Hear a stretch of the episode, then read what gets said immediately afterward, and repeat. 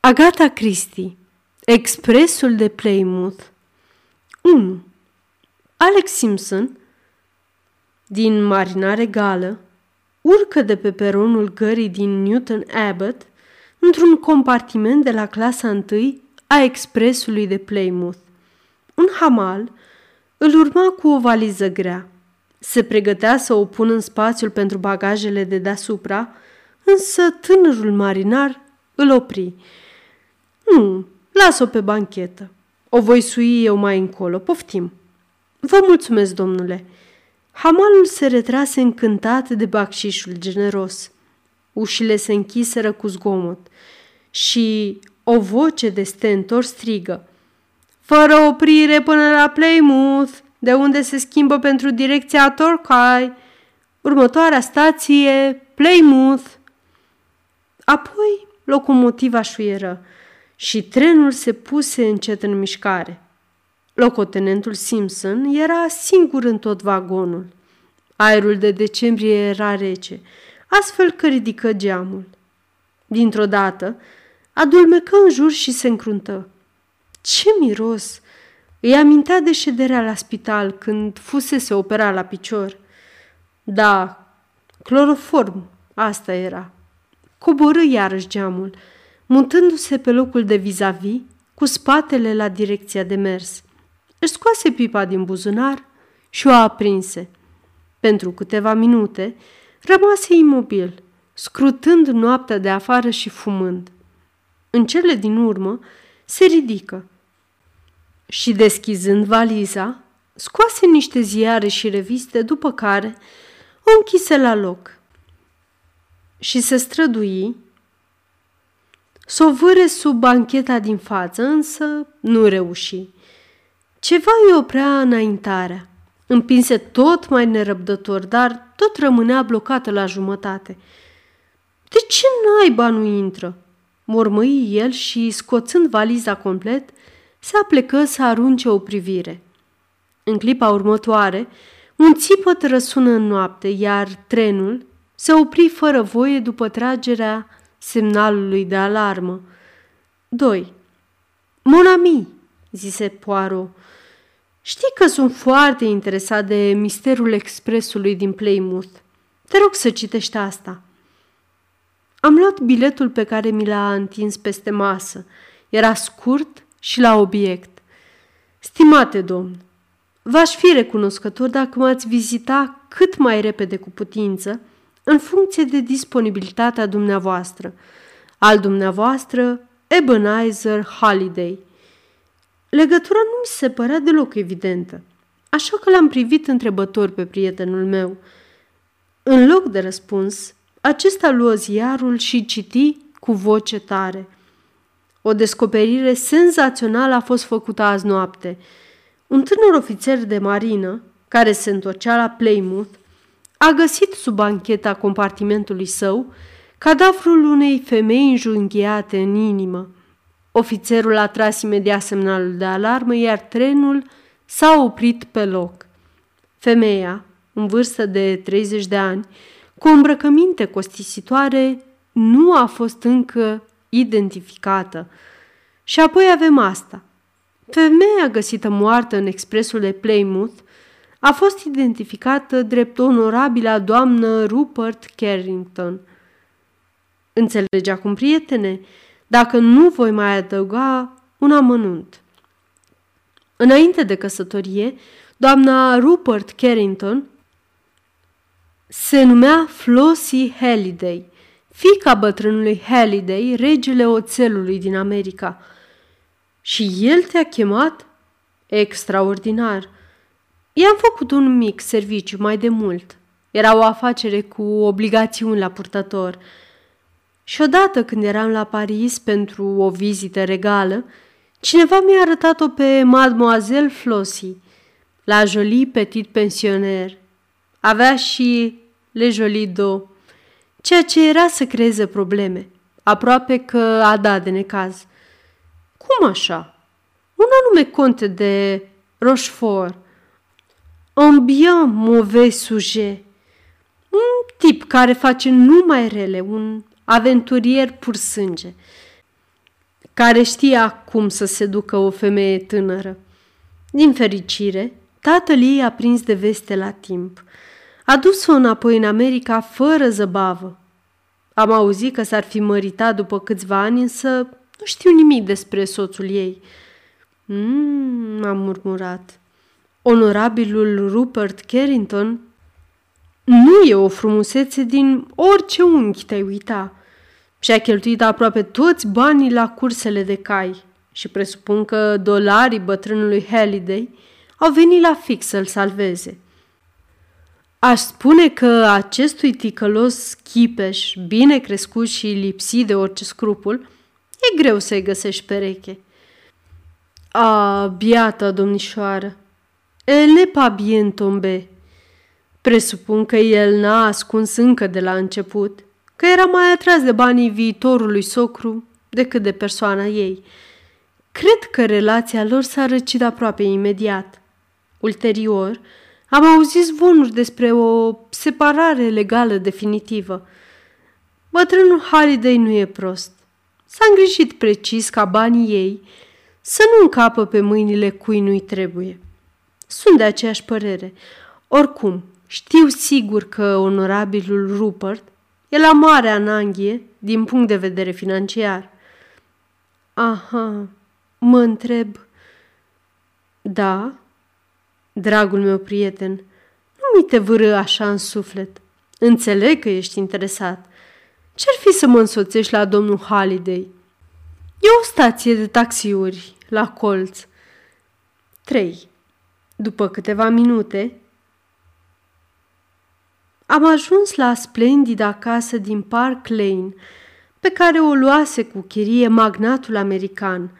Am fost conduși în bibliotecă, unde ni s-a alăturat îndată un bărbat masiv, emanând forță, cu ochi sfredelitori și o bărbie agresivă. Domnul Poirot? Început domnul Halliday. Cred că nu trebuie să vă mai spun de ce am nevoie de dumneavoastră. Ați citit ziarele și fiți convins că nu o să pierd timpul. Din întâmplare, am aflat că sunteți la Londra și mi-am amintit de treaba excelentă pe care ați făcut-o cu bombele acelea. Nu uit niciodată un nume. Cei mai buni polițiști de la Scotland Yard lucrează la anchetă, dar aș vrea să am omul meu. Banii nu sunt o problemă. Toți dolarii i-am făcut pentru fetița mea, iar acum s-a dus. O să cheltuiesc până la ultimul cent ca să-l prind pe nemernicul care a făcut-o. Înțelegeți? Depinde de dumneavoastră dacă veți primi răsplata.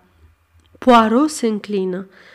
Accept, monsieur, mai ales că am văzut-o pe fica dumneavoastră la Paris de câteva ori. Și acum vă rog să-mi relatați împrejurările în care a făcut călătoria la Plymouth, precum și orice detalii vi se par importante pentru caz. Păi, pentru început, nu se ducea la Plymouth. Era invitată la o petrecere la Avonmead Court, domeniul ducesei de Swansea. A plecat din Londra cu trenul de 12 și 14 de la Paddington, ajungând la Bristol, unde trebuia să schimbe la 14.50.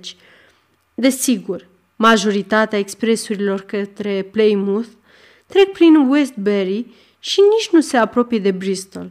Cel de la 12 și 14 merge direct până la Bristol, după care oprește la Tiston, Taunton, Exeter și Newton Abbot. Fica mea călătorea singură în vagonul ei, care fusese rezervat până la Bristol. Camerista se afla într-un vagon de clasa a treia, mai în spate. Poirot cuvință din cap, iar domnul Halliday continuă – Petrecerea de la Avonmead Court urma să fie foarte veselă, cu mai multe baluri. Prin urmare, fiinca mea își luase aproape toate bijuteriile în valoare totală de aproximativ 100 de mii de dolari. Am îl întrerupse Poirot. Cine avea grijă de bijuterii? Fica dumneavoastră sau camerista? Fica mea păstra întotdeauna bijuteriile asupra ei – într-o casetă albastră de marochin. Continuați, monsieur. La Bristol, camerista Jane Mason a luat geamantanul și șalul stăpânei, care se aflau cu ea, și s-a dus la ușa compartimentului lui Flossie. Spre marea ei uimire, fica mea i-a spus că nu coboară la Bristol, ci merge mai departe. A instruit-o pe Mason să depoziteze bagajele la gară. Putea să ia ceaiul în salonul gării, dar trebuia să-și aștepte stăpâna acolo, întrucât avea să revină la Bristol cu un tren în cursul după amiezii. Camerista, deși consternată, a făcut cum i s-a poruncit. A depozitat bagajele și a băut un ceai. Trenurile veneau însă unul după altul, iar stăpâna ei nu mai apărea. După sosirea ultimului tren, a lăsat geamantanele acolo și s-a cazat la un hotel din apropiere. Azi dimineață a citit în ziare despre tragedie și s-a întors în oraș cu prima cursă. Nu știți nimic despre motivul acestei schimbări bruște de plan? Potrivit lui Jane Mason, la Bristol, Flossie nu mai era singură în vagon. Înăuntru mai era un bărbat, care stătea a pleca pe fereastră din capăt, astfel că ea nu i-a putut vedea chipul. Vagonul avea un coridor, nu? Într-adevăr. Pe care parte era? Înspre peron. Fata mea asta pe culoar, în timp ce a vorbit cu Mason. Și nu aveți nicio îndoială. Vă rog să mă scuzați. Se ridică și îndreptă grijuliu călimara, care nu era perfect paralelă cu marginea biroului.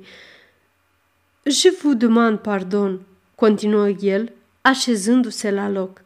Orice lucru strâmă enervează îngrozitor. Ciuda, nu-i așa? După cum spuneam, monsieur, nu aveți nicio îndoială că această întâlnire, probabil neașteptată, a făcut-o pe fica dumneavoastră să-și schimbe brusc planurile? Mi se pare unica ipoteză plauzibilă. Nu aveți nicio idee despre identitatea domnului respectiv? Milionarul ezită o clipă, apoi răspunse. Nu, nici de cum. Să trecem la descoperirea cadavrului. A fost găsit de un tânăr ofițer de marină, care a tras imediat semnalul de alarmă.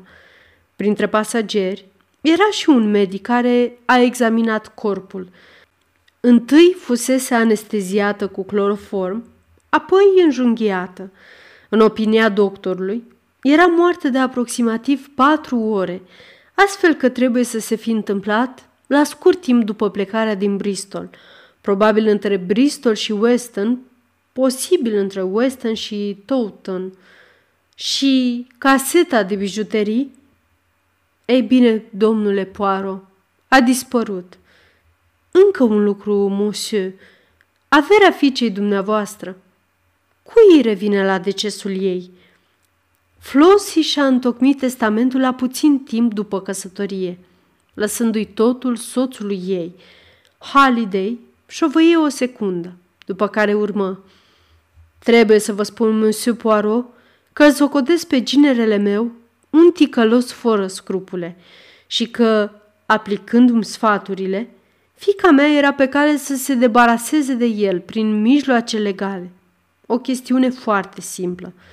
I-am alocat banii, în așa fel încât el nu se putea atinge de ei în timpul vieții lui Flossie. Dar, deși au trăit separat ani de rândul, ea îi satisfăcea deseori cererile financiare, temându-se de un scandal public. În orice caz, eram hotărât să pun capăt acestei situații. Până la urmă, Flossie a acceptat, iar avocații mei au fost instruiți să facă demersurile necesare. Și unde este Monsieur Carrington? În oraș. Cred că ieri era plecat la țară, dar s-a întors azi noapte. Poirot cumpăni câteva momente. Asta e tot, monsieur, conchise el. Vreți să stați de vorbă cu camerista Jane Mason? Dacă se poate. Halliday sună clopoțelul și îi dădu un ordin scurt valetului. Peste câteva minute, Jane Mason intră în cameră. Era o femeie respectabilă, cu trăsături aspre, lipsită de orice emoție în aceste împrejurări tragice, după cum numai o bună servitoare poate fi. Îmi îngădui să-ți spun câteva întrebări? Stăpâna dumitale era, ca de obicei, înainte de a porni în călătorie. Azi dimineață nu era agitată sau nervoasă. O, nu, domnule, dar la Bristol era cu totul altfel. Da, domnule, de-a dreptul necăjită. Era atât de supărată încât nici nu mai știa ce spune. Ce a spus mai precis? Păi, domnule, din câte mi-amintesc, a zis așa. Mason, trebuie să modific planurile. S-a întâmplat ceva, adică nu mai cobor aici. Trebuie să merg mai departe. Dă jos geamantanele și du-le la depozitul de bagaje. Apoi bea un ceai și așteaptă-mă la gară. Să vă aștept aici, coniță? Am întrebat. Da, da, să nu pleci din gară. O să mă întorc mai târziu, tot cu trenul. Nu știu când. S-ar putea să fie la o oră destul de înaintată. Foarte bine, coniță, îi zic. Nu se cădea să cer lămuriri. Mi s-a părut foarte ciudat. Nu-i stătea în fire, așa-i? Întocmai, domnule. Și ce părere ai? Păi, domnule, m-am gândit că avea de-a face cu domnul din vagon. Dânsa nu i-a vorbit cât am fost eu acolo, dar s-a întors o dată sau de două ori spre el, ca și cum voia să-l întrebe dacă se descurca bine. Însă nu ei zări chipul. Nu, domnule, a fost tot timpul cu spatele la mine. Îl poți descrie cât de cât? Avea un par de siu bej și o capă de voiaj. Era înalt și zvelt, iar ceafa era întunecată. Nu-l mai văzuse și înainte? O, nu, nu cred, domnule. Dar nu ești sigură? Era cam de statura conașului, domnule, însă nici o clipă nu mi-a trecut prin cap că ar fi fost el.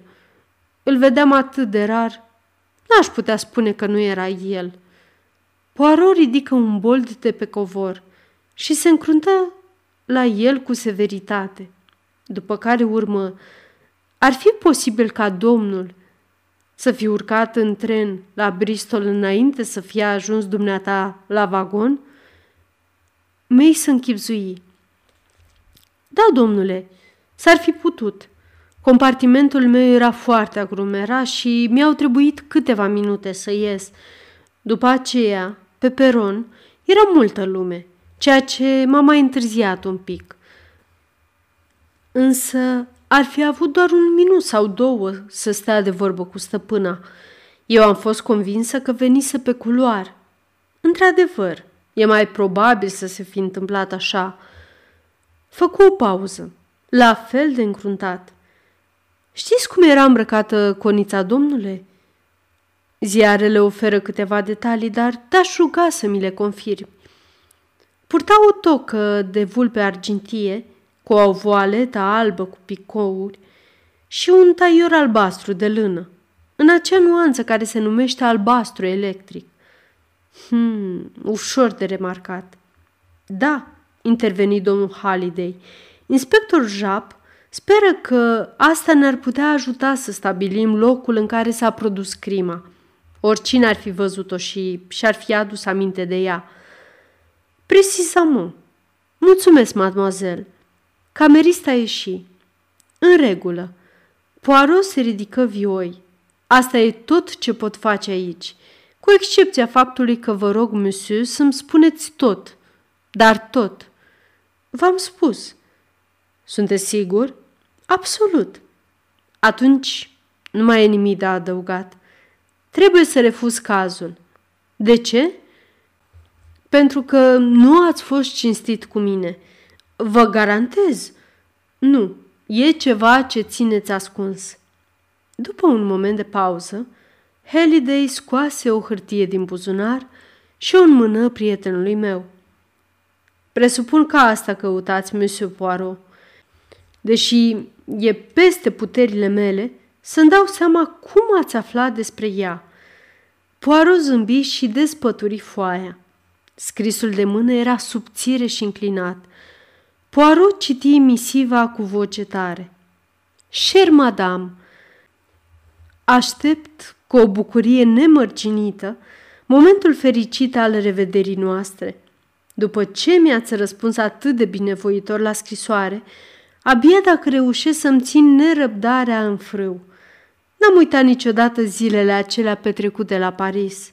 Este sfârșietor gândul că părăsiți Londra mâine, totuși, nu peste mult timp, poate chiar mai curând decât credeți, voi avea încântarea să o privesc iarăși pe doamna al cărei chip a pus stăpânire pe inima mea.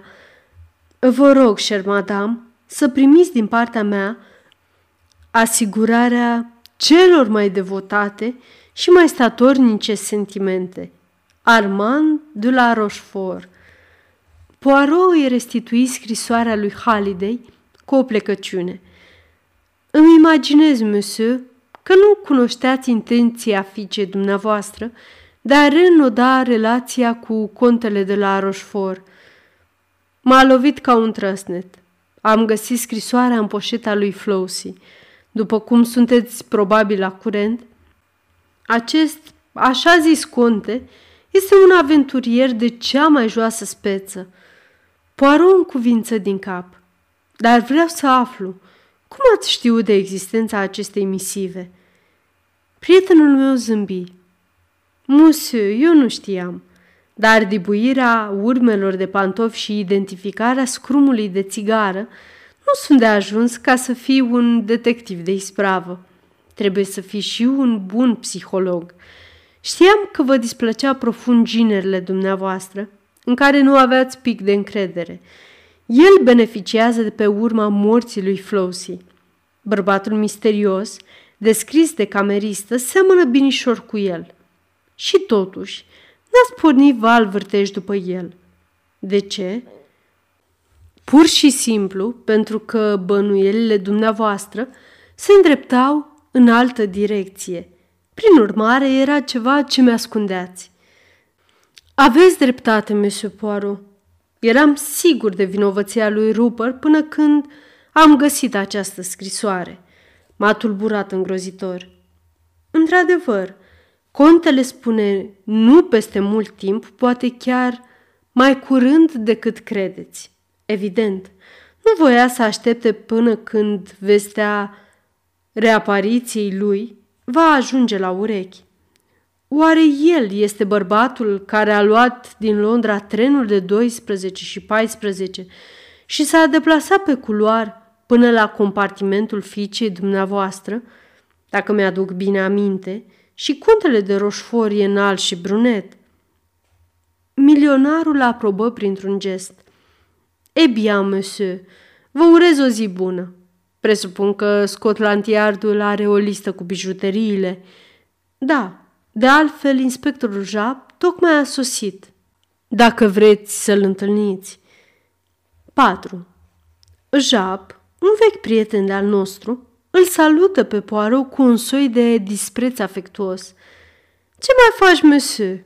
Nu ai resentimente împotriva noastră, deși privim lucrurile dintr-un unghi cu totul diferit.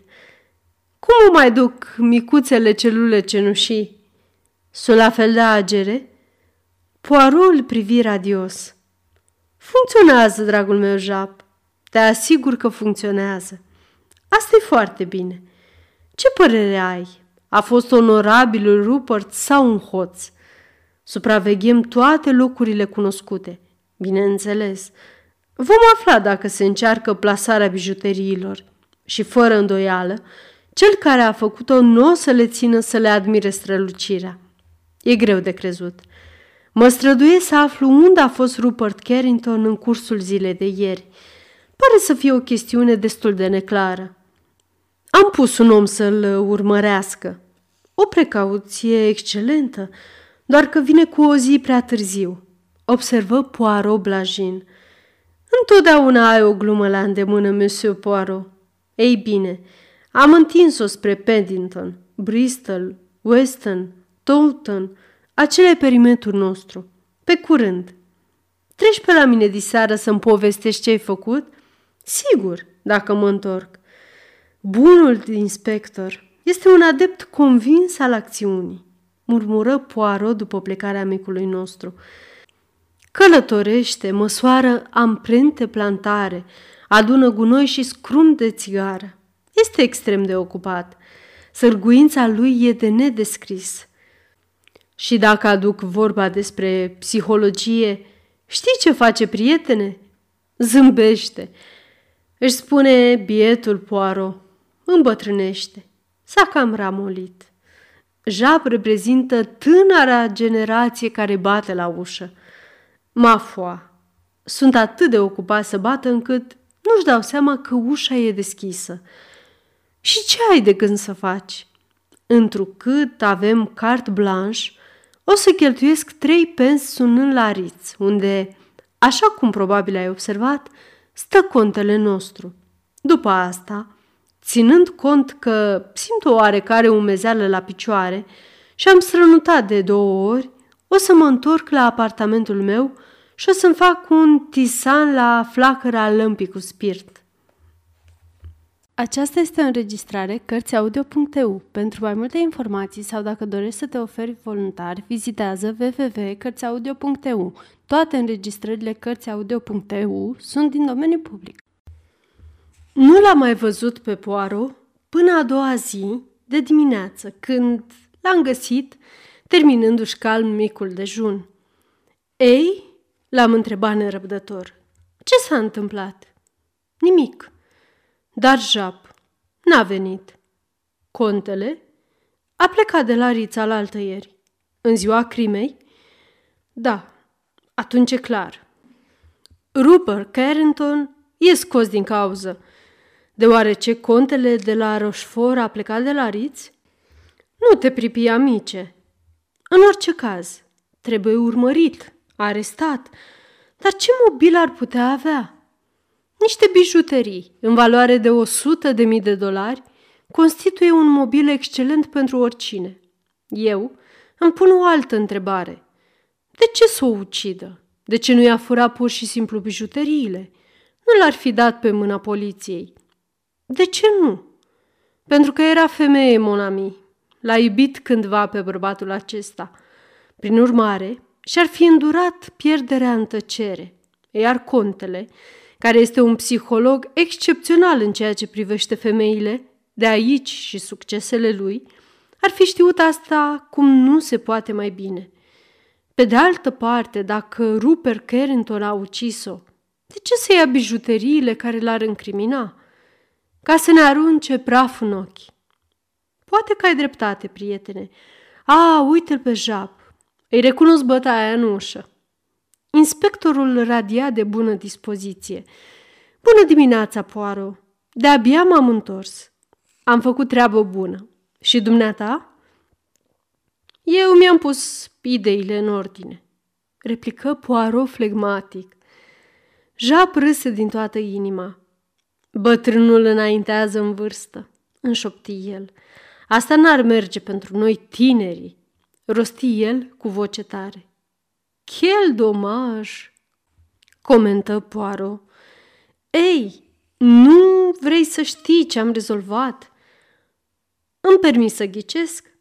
Ai descoperit cuțitul cu care a fost comisă crima. Pe marginea căii ferate dinspre Winston și Taunton și l-a interogat pe vânzătorul de ziare, care a vorbit cu doamna Carrington la Winston – lui Jap îi căzu falca. Cum Dumnezeu ai aflat? Nu veni iar cu atot puternicele micuțe celule cenușii.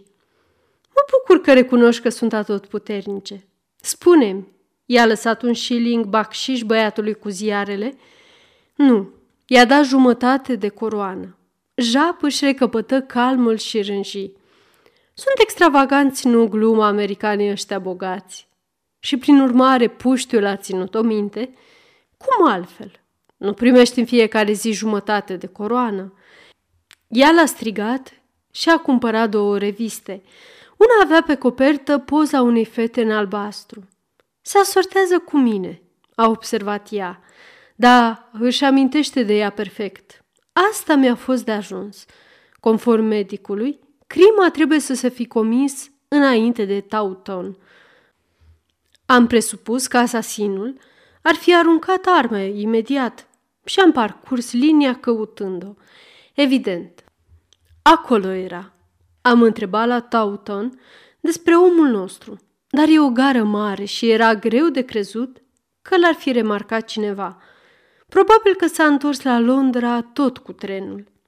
Poirot în cuvință din cap. Foarte probabil, dar a mai aflat o veste. A început să se descotorăsească de bijuterii. Smaraldul mare a fost amanitat azi noapte de un vechi client al nostru. Cine crezi că era? Nu știu, doar că e un individ scund. Jap îl privi fix. Aici ai dreptate. E destul de scund. E vorba de Red Narky. Cine e Red Narky? Am intervenit. Un hoț de bijuterie extrem de talentat, domnule, dar nu unul care să se murdărească pe mâini cu o crimă. De obicei lucrează împreună cu o femeie, Gracie Kidd, dar de data asta ea nu pare să fie implicată, dacă nu cumva a fugit în Olanda cu restul prăzii. L-ai arestat pe Narchi? Bineînțeles.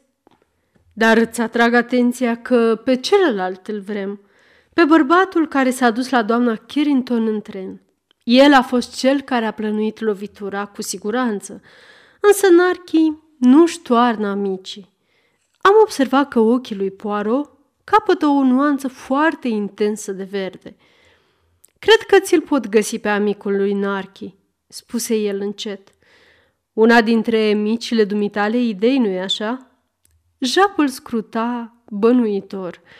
E minunat cum izbutești să găsești soluția uneori, mai ales la vârsta dumitale. Ce să-i faci? Noroc cu carul.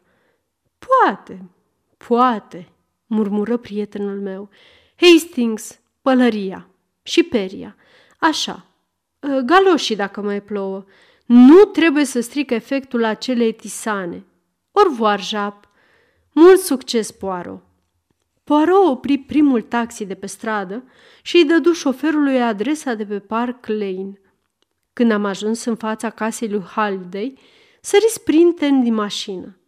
Plăti cursa și sună la ușă. Îi adresă câteva cuvinte în șoaptă valetului, care ne deschise și imediat acesta ne conduse la ultimul etaj, într-un mic dormitor decorat cu bun gust. Ochii lui Poirot dădură roată încăperii și se fixară asupra unui cufăr negru, încuiat. Îngenunchie în fața lui, studie etichetele și scoase o bucată de sârmă din buzunar. Roagă-l pe domnul Halliday să aibă amabilitatea de a urca până aici. Îi aruncă peste umăr valetului. Omul plecă, iar Poirot începu să meșterească la încuietoarea cufărului cu o mână de expert. În câteva minute, acesta cedă și detectivul ridică încet capacul. Scotoci rapid printre hainele dinăuntru, aruncându-le pe podea. Se auzi un pas greu pe scări și Halliday își făcu apariția. Ce naiba faceți aici?" întrebă el, privind uimit. Căutam asta, monsieur." Poirot scoase din cufăr o haină și o fustă din lână albastră, precum și o tocă de vulpe argintie. Nu vă atingeți de cufărul meu!" Camerista Jane Mason tocmai intrase în cameră. Te rog să închizi ușa, Hastings. Mulțumesc. Da, și postează-te în dreptul ei. Acum, domnule Halliday, să vă prezint pe Gracie Kidd, cunoscută și sub numele de Jane Mason, care îi se va alătura în scurt timp la închisoare complicelui ei, Red Narchi, prin amabilitatea inspectorului Jap. 6. Poirot își flutură mâna disprețuitor. A fost cât se poate de simplu luă niște caviar. Ceea ce m-a frapat în primul moment a fost insistența cameristei cu privire la hainele purtate de stăpâna ei. De ce era atât de preocupată să ne atragă atenția asupra lor? M-am gândit că era singura martoră a prezenței bărbatului misterios în vagon, la Bristol. Din câte afirmă doctorul, doamna Carrington ar fi putut fi ucisă și înainte de Bristol. Dar dacă era așa, atunci camerista trebuia să fie complice. Iar dacă era complice, n-ar fi vrut ca această scenă crucială să o aibă doar pe ea ca martoră.